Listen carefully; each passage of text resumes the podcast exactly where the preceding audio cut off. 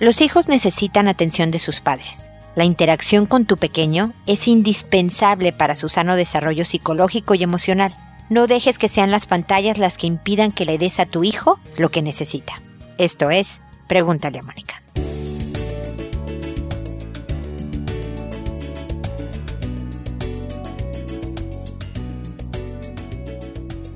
Bienvenidos amigos una vez más a Pregúntale a Mónica. Soy Mónica Bulnes de Lara. Como siempre, feliz de encontrarme con ustedes en este espacio en que los invito a recorrer la página ahí en el botón rojo, o sea, en la página www.preguntaleamónica.com está un botón rojo de envíame tu pregunta. A través de ese botón recibo sus consultas porque no solo me llegan a mi correo personal, sino que además me da cierto contexto sobre ustedes, cuántos años están en una relación o no, si tienen hijos, de qué edades. Aunque ustedes no lo crean, me ayuda esa información en mi respuesta. Además, obviamente, me dan datos estadísticos de, de ustedes como su país de origen. No pido direcciones ni mucho menos, pero, pero su país de origen, el correo indispensable para poderles avisar que ya respondí su pregunta, etcétera, etcétera. Entonces, bueno, a través de ahí vayan a, las preguntas, pero también hay artículos sobre los temas que manejo en el podcast que les puede ser de, de utilidad e interés. Están los videos en YouTube, están, bueno, por supuesto, todas las redes sociales para que me sigan. Paséense por Pregúntale a Mónica que, que siempre hay algo que sacarle para,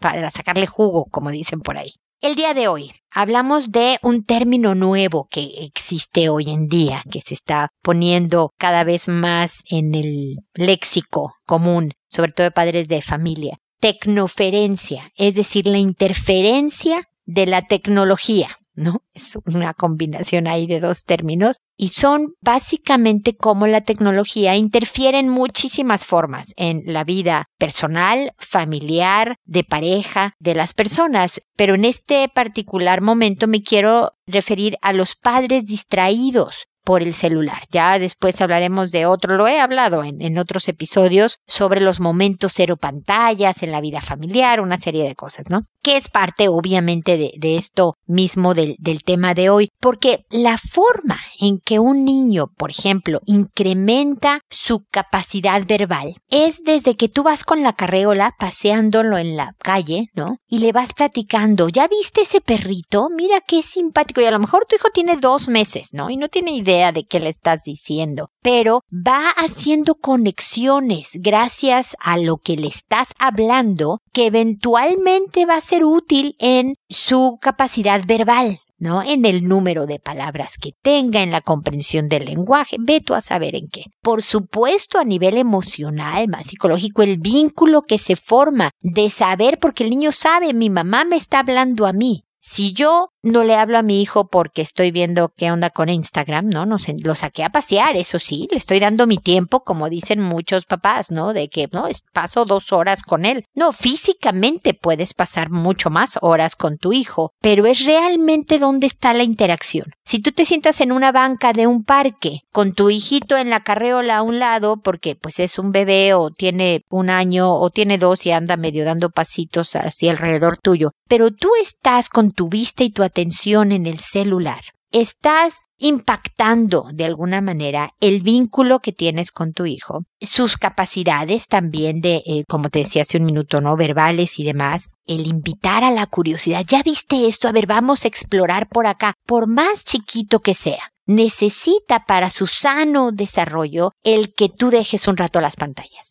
aprovecha la hora de la siesta, aprovecha tus descansos en el trabajo, aprovecha otro, tus idas al baño, si tú quieres, para ver tus redes sociales y demás. Pero a la hora de estar con los hijos, estate, no sé si se diga así, con los hijos. O sea, es decir, pon toda tu atención, que todo tu lenguaje, verbal, no verbal, visual, todo esté con ellos. Porque también se ha visto, bueno, número uno, ¿qué clase de ejemplo vas a hacer después cuando le digas, hijo, deja el celular, si tú como padre o madre no lo dejas, ¿no? Pero también un hijo que no recibe atención porque su mamá, su papá está constantemente en, en redes sociales o, o hablando por el celular o lo que sea, luego va a buscar esta atención, pero la va a buscar tal vez de una manera negativa ¿no? Portándose mal, haciendo más ruido, gritándote, porque lleva cuatro veces y me pasa, ¿eh? Que estoy en la calle y de repente oigo al niñito, mamá, mamá, mamá, y volteas y la mamá está en el celular y claro que no le hace caso al hijo. Entonces hasta que el hijo dije, mamá,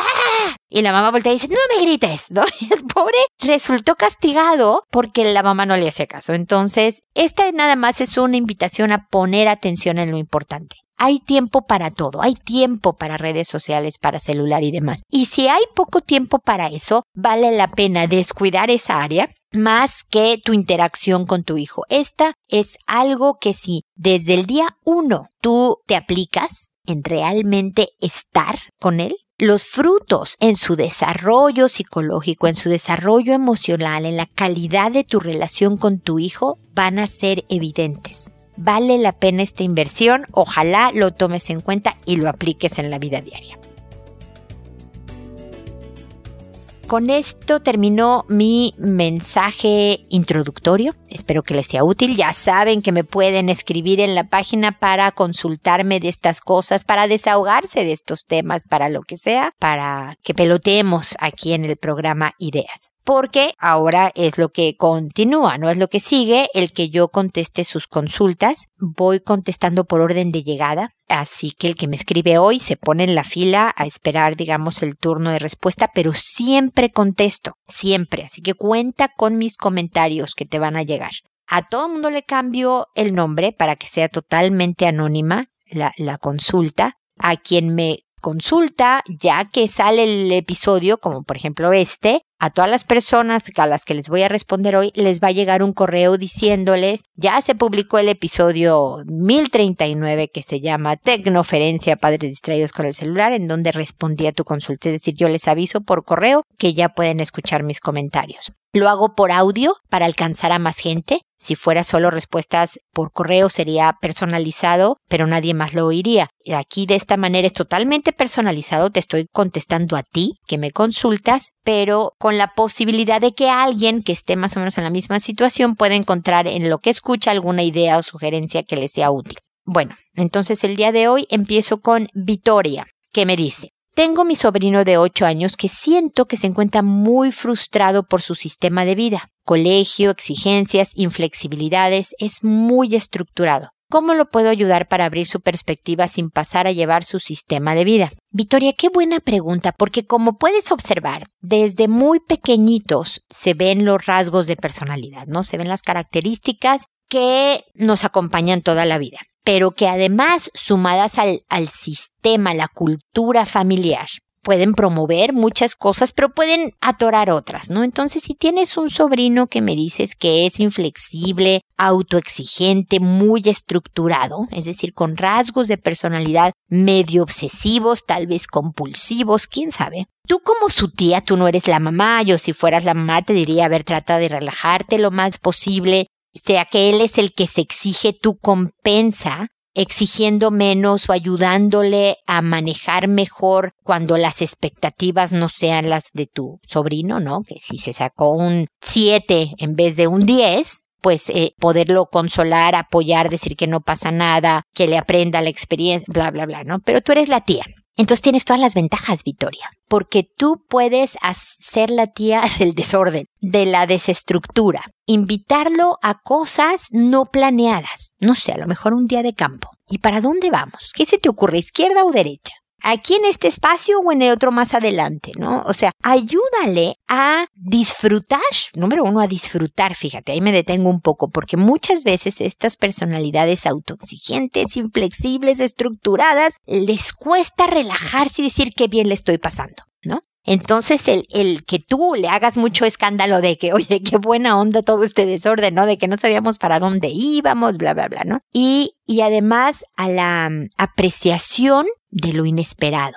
¿no? De que si pasó algo, no sé, se te ponchó la llanta del coche, ¿no? Entonces, siempre el lado positivo. Suelen estas personalidades, como la de tu sobrino, ser más bien pesimistas. Jálalo hacia el, oye, sí, se nos ponchó la llanta, pero ¿viste cómo nos reímos? Pero viste que no chocamos, o sea, nada más sentí que el coche se movió de tal manera. O viste que se nos fue el autobús al que nos íbamos a subir para irnos de día de campo. O sea, realmente tú puedes ser la tía de la diversión, de la desestructura, del que no importa que te hayas enlodado el pantalón porque qué bien en que nos divertimos y demás. Eso le vas a dar tú toda una visión. Ya tiene a sus papás para que a lo mejor le exijan y le digan que cumpla con las cosas y demás. Tú puedes inyectarle este otro lado que realmente pueda hacer que más adelante en su vida tenga una personalidad muy distinta a la que hubiera sido si no hubiera sido tú la tía del desorden. Entonces, este, cuéntame cómo te va, ¿no, Victoria? Me encantaría saber si has aplicado alguna de estas ideas. Eh, sé creativa, ¿no? Yo te decía del día de campo, pero a lo mejor a ti se te ocurren mejor cosas, ¿no? No sé, que un día compres de estas cosas para pintar y que pinten cualquier cosa, no importa, ¿no? Préstale una camisa de hombre vieja y que se sea su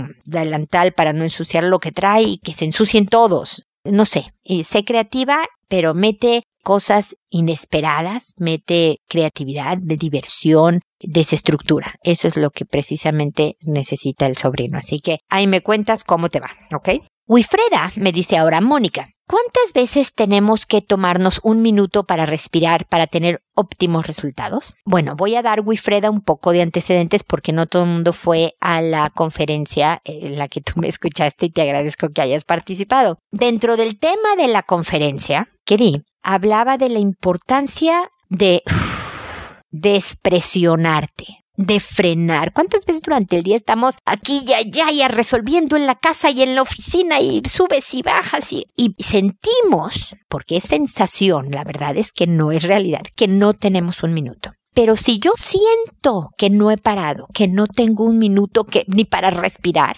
el cuerpo se estresa y reacciona en consecuencia. Y poco a poco vamos a ir pagando esos precios de un estrés continuo, ¿no? Porque es mi percepción la que me hace estar como siempre acompañada de dinosaurios. Entonces, lo que yo sugiero, todos tenemos un minuto al día, todos. Tenemos de hecho mucho más. Hace tiempo, bueno, no le he dado, pero, pero he dado una conferencia eh, varias veces en donde parte otra, otra diferente a la que fue Wilfreda, en donde parte lo que había un ejercicio en donde tú ponías a ver cuánto duermes a la semana ¿no? ¿Cuánto te dedicas al trabajo en la semana? ¿Cuánto a los quehaceres de la casa en la semana? ¿No? ¿Cuánto?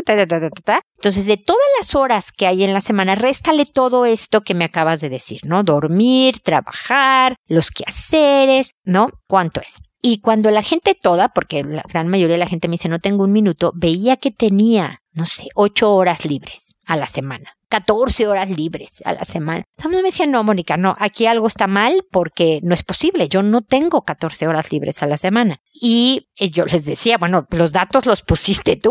o sea, yo no te estoy mintiendo, esto es lo que es. O sea que todos tenemos mucho tiempo, pero bueno, por lo menos un minuto todos tenemos. Y entonces en esta conferencia, la que fue Wifreda, hicimos un ejercicio que ojalá lo hicieran todos. Es más, mientras me escuchan, no lo voy a hacer ahora para realmente enfocarme a las preguntas, pero si quieren y me lo pide el público, un día hacemos el ejercicio, ¿no? De detenerte, cerrar los ojos y concentrarte en respirar. Un minuto cronometrado. Con tu celular, si quieres, pones una alarmita en el temporizador, ¿no? Para que al minuto suene y ya puedas abrir los ojos y continuar con tu vida. Pero durante un minuto, tú te quitas todas las distracciones, cierras los ojos, te sientas derechita y solo respiras. Eso está comprobado o sea, manejar la respiración es la base de la meditación, es el principio del mindfulness, es una serie de cosas, ¿no? Está comprobado que te ayuda a reponer energía a velocidades importantes, a poner distancia emocional sobre las inquietudes y preocupaciones diarias, a relajarte en pocas palabras, ¿no? Entonces es buenísimo. Y entonces me dice, Wilfreda, ¿cuántas veces tenemos que tomarnos un minuto para respirar para tener los óptimos resultados? La verdad, Wilfreda, con que lo hicieras una vez al día, pero más de un minuto. Si al empezar el día tú te despiertas y primero un minuto y después como si hicieras ejercicio, ¿no? Y luego le agregas a tres minutos y luego a y te dedicas a concentrarte en tu posición corporal y a cerrar los ojos y a respirar, vas a ver que empiezas el día de otra manera. Puede ser a la mitad del día si es tu mejor hora o al final del día, no me importa pero ojalá fuera más de un minuto. Pero si solo quieres disponer de un minuto, hazlo por lo menos mínimo una vez al día. Lo ideal sería por lo menos tres, que tuvieras tres breaks de voy a frenar y voy a tomarme un minuto para mí, porque merezco un minuto de respiración y de recargar pilas y demás.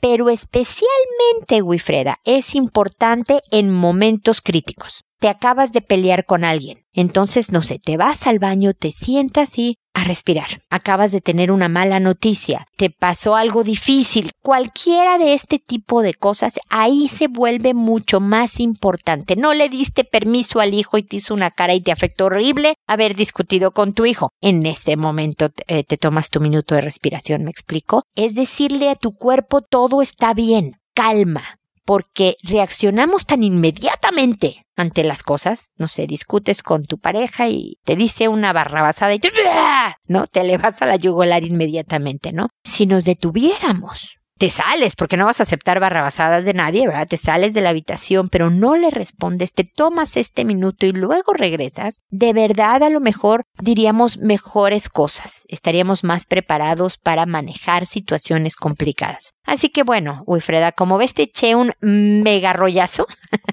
para darte respuesta que espero haya respondido y si no, regáñame y vuélveme a escribir y dices, a ver, Mónica, ya no entendí nada cuánto es, ¿ok? Pero espero que te sean útiles mis comentarios.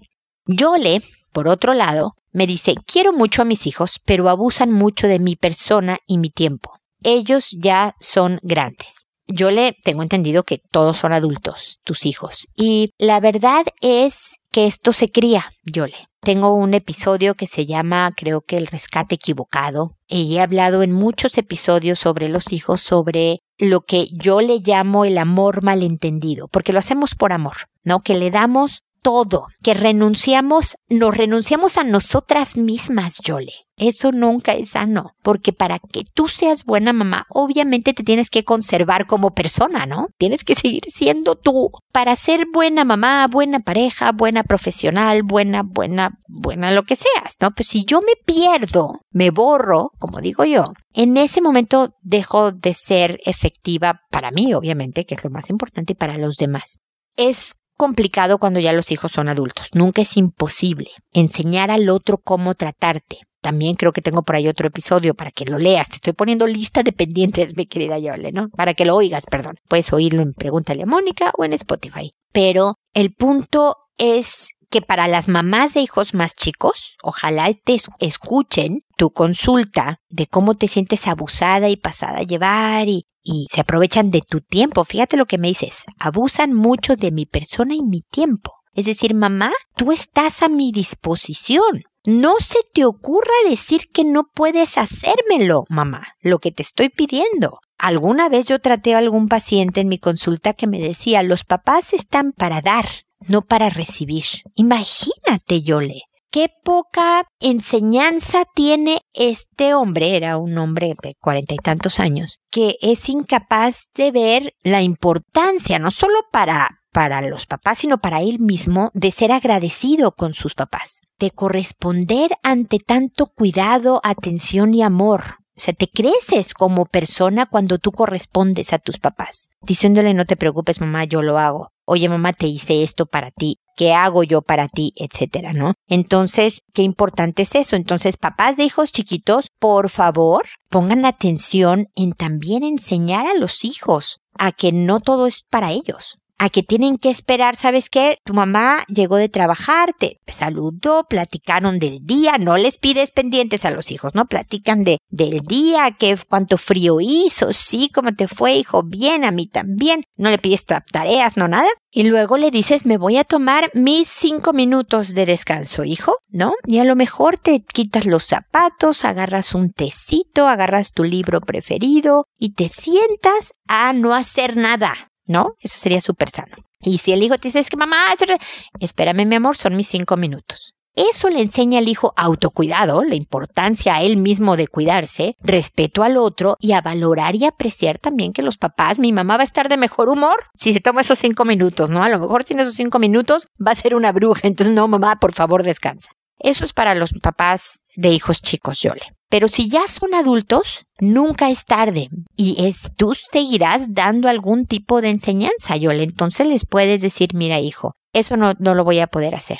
¿Por qué, mamá? Mira, primero por cómo me lo estás pidiendo, viejo. Yo le digo viejo a los hijos, a lo mejor por puro envidiosa, porque ellos son más jóvenes que yo, por cómo me lo estás pidiendo. Hijo, yo no, no creo que es la manera de pedir. Ay, mamá, que, que no sé qué te está pasando. Sí, ya ves, esta mamá loca que tienes, ¿no? Pero así, no, así no. O sabes que eh, no voy a poder hacerlo porque tengo otras cosas pendientes. O pero tienes que decir que no, yo le y soportar caerles mal, porque ese es el peligro, ¿eh? Muchas veces se trata de que no podemos aguantar el rechazo de un hijo. Entonces, con tal de que siempre me quieras y que yo sea tu favorita y que te, te doy todo. Y creamos un pequeño monstruo, mi querida Yole. Entonces, el decirle no lo voy a hacer y que le caigas mal, yo me acuerdo hace tiempo, lo he contado en algún episodio aquí, que mi hijo entonces tenía 19 años, ¿no? Y ahora ya son más grandes, pero... Y llegó, y yo llegué del trabajo molida, ¿no? Entonces estaba en mi cama así ya al final del día, viendo yo creo la tele, ¿no? Y llega mi hijo y me dice, oye mamá, ¿me haces dos quesadillas? Entonces le digo, ¿sabes qué, mi amor? No. Y por favor, hazme tú dos para mí también, ¿no? O sea, hazte tú tus propias quesadillas, pero aprovecha y hazme dos para mí. ¿Tú crees, Yole, que me dijo, pero mamá, claro, te veo cansada, por supuesto, siempre haces tú las cosas para mí, déjame, yo te las hago? Por supuesto que no, Yole. Me hizo una cara de fuchi y ya que me trajo las quesadillas que yo le dije, ay, gracias, mi amor, qué rico, qué lindo eres, te quiero mucho, me hizo una cara de, no me dijo, sí, mamá, yo también, toma tus quesadillas. No, me las vino a dejar, no me las aventó más, le vale que no. Me las vino a dejar, no me dijo ninguna palabra. Yo le hice muchas fiestas porque qué ricas mis quesadillas. Se fue y yo me comí muy a gusto mis quesadillas. La cara duró dos minutos, yo le. Pero si hubiera durado dos días, no le pedí nada inapropiado al hijo, le enseñé cosas. Entonces, esto hay que intentarlo, Yole. Si te está gritoneando, te sales. Así yo no hablo contigo, hijo. Si es por teléfono, le cuelgas. Y, mi amor, cuando estás hablando así, no quiero hablar contigo, te quiero mucho, despídete, siempre no, no cuelgues nada más de sopetón, como si fueras inestable emocional, Yole, porque entonces tampoco te toman en serio, ¿me explico? Como que mi mamá está loca, te sube y baja de ánimo, entonces me cuelga sin avisar. No le dices, cuando me estás hablando, explícales por qué. En ese tono no, de esa manera no, y cuelgas en ese tono no, de esa manera no, y te sales del cuarto. Pero además les empiezas a decir que no. Si abusan, Yole, yo me imagino que no soy la primera que te lo dice, es porque te dejas. Eso no solo aplica con los hijos, con la pareja, con los compañeros de trabajo, con las amigas, con... Tú decides hasta dónde. Si tú dices, no, Mónica, no, no, no quiero que me hagan caras, no quiero que me dejen de hablar, me van a dejar de venir a ver y entonces ya no sé qué voy a hacer sin ellos, entonces prefiero sus abusos a lo mejor que alguien se aleje de mí, entonces yo le, tú estás decidiendo que este es el precio. Vas a aguantar abusos. Entonces te dejas de quejar. Y entonces cuando te digan, mamá, haces esto, y tú le dices que sí. Y esto otro también. Y esto también, también. Pero tú ibas a ir a no sé dónde, mamá. No importa, hijo, yo hago lo tuyo. Es lo que tú estás decidiendo, Yole. No estás a manos de ellos, esta es tu decisión. Ser abusada con tal de que tus hijos estén ahí contigo. Pero yo te garantizo que si uno de los hijos, cuando lo haces con cariño, incluso colgándoles o diciéndoles me voy a salir del cuarto, pero con todo cariño, diciéndoles que no les vas a hacer algo que te están pidiendo, pero ah, ya sé, mi amor, pero ¿qué crees? No lo voy a hacer. ¿Por qué, mamá? ¿Qué vas a hacer hoy en la tarde? Pensaba descansar, fíjate, tú me siento un poco cansada y pensaba no hacer nada. Ay, mamá, o sea, si tienes tiempo para hacerlo. Sí, sí tengo tiempo, pero hoy voy a descansar, mi amor. Así que perdóname, como me encantaría poderlo hacer, pero no lo voy a hacer. Y con todo este amor y esta dulzura de tu parte estás poniendo firmes límites. Cariñosa firmeza. No, me explico. Y si alguno te hace cara y se aleja, volverán, Yole. Volverán, inténtalo. Y si uno no vuelve, que no creo que suceda, de verdad es también porque tú estás decidiendo que no estás dispuesta a pagar el precio del abuso que tú estás decidiendo que mereces un buen trato y una consideración por haber sido su madre, por ser su madre, todavía lo eres. Así que eso solo lo decides tú, Yole. Suerte, piénsalo, define y actúa. En unas te va a salir y en otras no, es ensayo y error, así que poco a poco. Pero aquí estoy yo para acompañarte y seguirte comentando cosas si así lo requieres, así que si quieres, vuelves a escribir. Seguimos en contacto, ¿ok? Bueno, ahora es el turno de Soa, que me dice, Mónica, Excelente tu presentación también, Soa fue a mi, a mi Es que les voy a contar, hice un poco de trampa. Les dije a la gente que rifaba uno de mis libros, de hecho acabé firmando, eh, eh, rifando los dos a dos personas diferentes. Sí, me seguían por Instagram y sí me mandaban una pregunta y entonces recibí muchas preguntas, este, y por eso ahora las estoy respondiendo. A las que ganaron y a las que no ganaron el libro, les voy, les dije que les iba a responder a todas, así que en eso estoy. Así que gracias, Soa, por tus comentarios de la presentación. Y me dices, ¿qué otras áreas se deben de trabajar para lograr mayor desarrollo personal? Mira, se trata de que te construyas una buena vida, Soa. Se trata de decir, ¿sabes qué? Estoy contenta con quien soy y con lo que me rodea. Entonces, bueno, sí, estoy muy contenta con quien soy, pero ¿sabes qué? Mm, creo que tengo, soy medio impaciente o soy medio gruñona.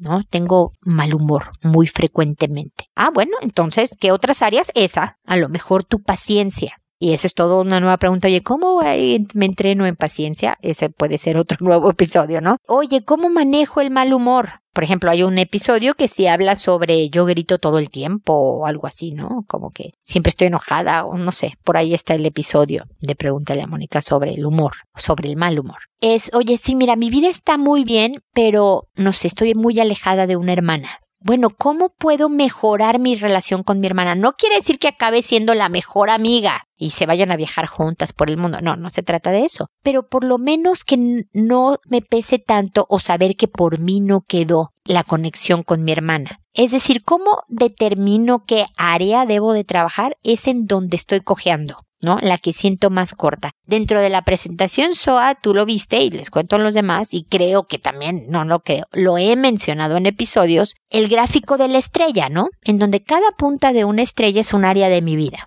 En una es mi tiempo de relajación, de, de carga de energía, todo eso a la que le llamo pasatiempos, ¿no? A ver, ¿qué hago? Que a lo mejor mi pasatiempo, hay quien me dice, yo me duermo una siesta, ¿no? No, yo salgo a correr.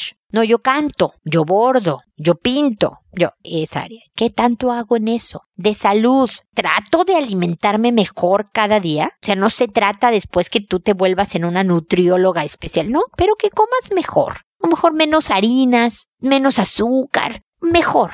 Mis relaciones interpersonales, mi trabajo, es donde siento que algo le falta. Y siempre, siempre SOA tenemos algo que nos falta. Así que esa es la manera de determinar más o menos por dónde ir creciendo. A eso se refiere el desarrollo personal, cómo ser cada día mejor persona. En mi relación de pareja, por ejemplo. ¿Qué me falta a mí? No el de que, bueno, es que si él dejara de, de, este, de, hacer este desorden o si él pidiera las cosas de mejor. No, no, no, no, no. Estamos hablando de ti. ¿Yo qué tengo que hacer? A lo mejor en mi trabajo personal invito a los que me rodean también a manejarse de otra manera pero tampoco diciendo, mira, ves como yo si estoy trabajando en mi desarrollo personal y tú que no haces nada, deberías de seguir mi ejemplo. No, no, no se trata tampoco de eso. Pero como le explicaba yo, le con, con cariñosa firmeza, poniendo límites, enseñándole a los otros cómo tratarme, trabajando en mi persona en cuanto a relaciones interpersonales, puedo de verdad hacer que los otros me traten mejor, funcionen mejor. Y finalmente yo diga, buena onda mi vida, las cosas están bien sigo trabajando en estos temas, pero las cosas van mejor que ayer, que antier, que hace un año. De eso se trata, mi querida Soa, así que espero de todas maneras que sigamos en contacto.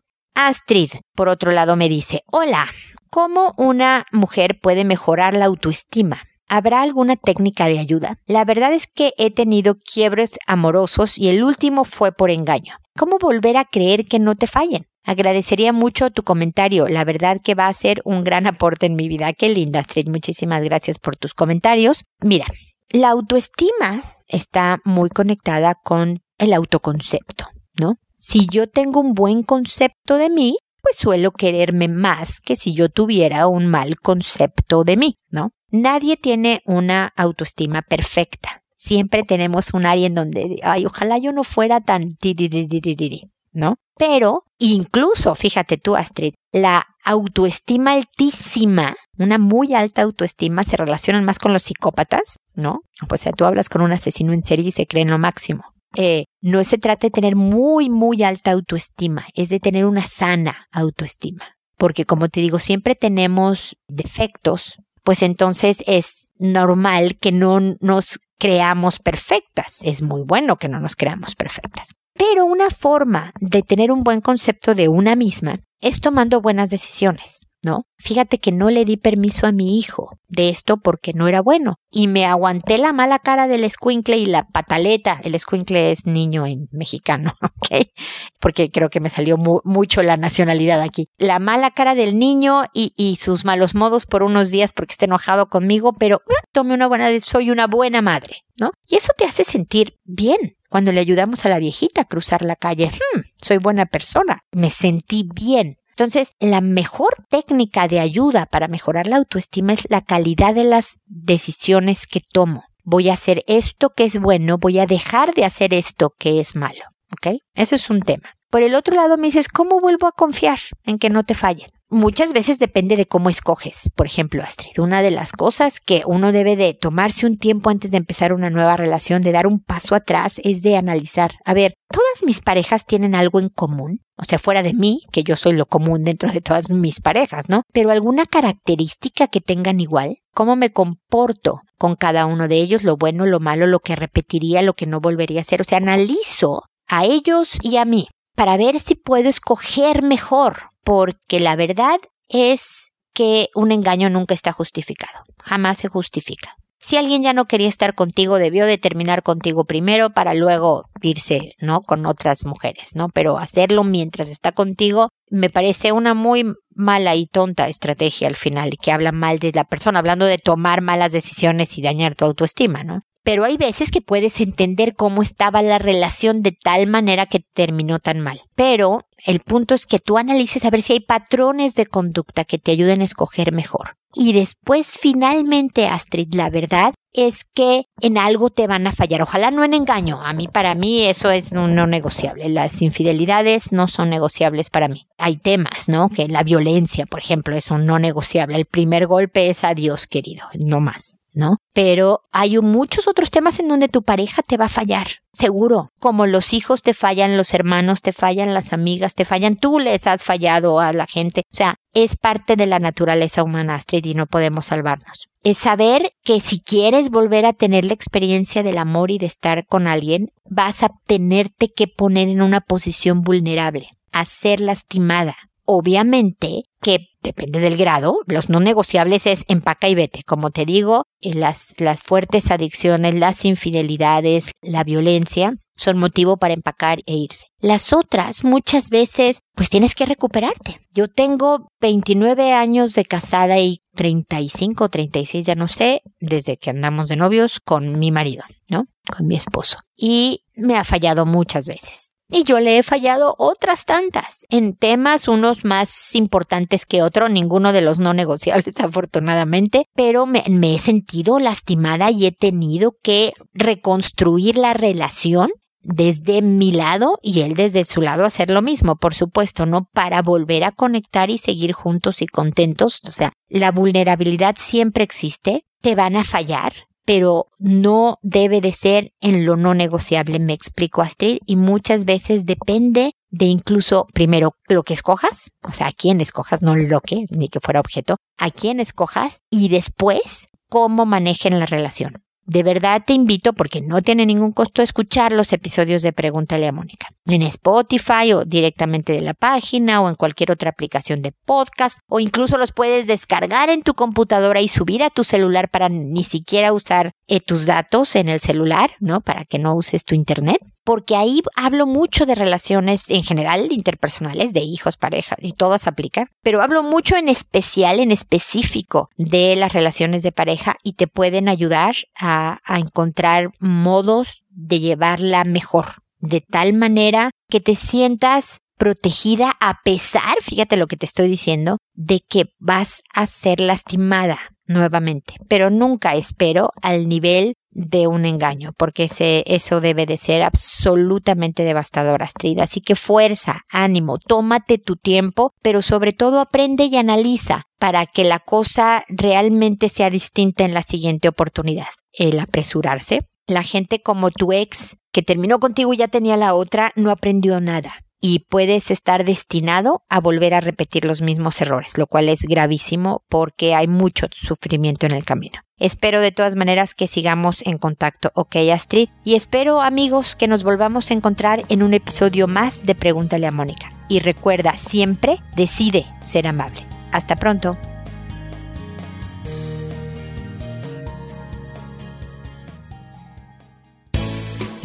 ¿Problemas en tus relaciones? No te preocupes, manda tu caso, juntos encontraremos la solución. www.preguntaleamónica.com Recuerda que tu familia es lo más importante.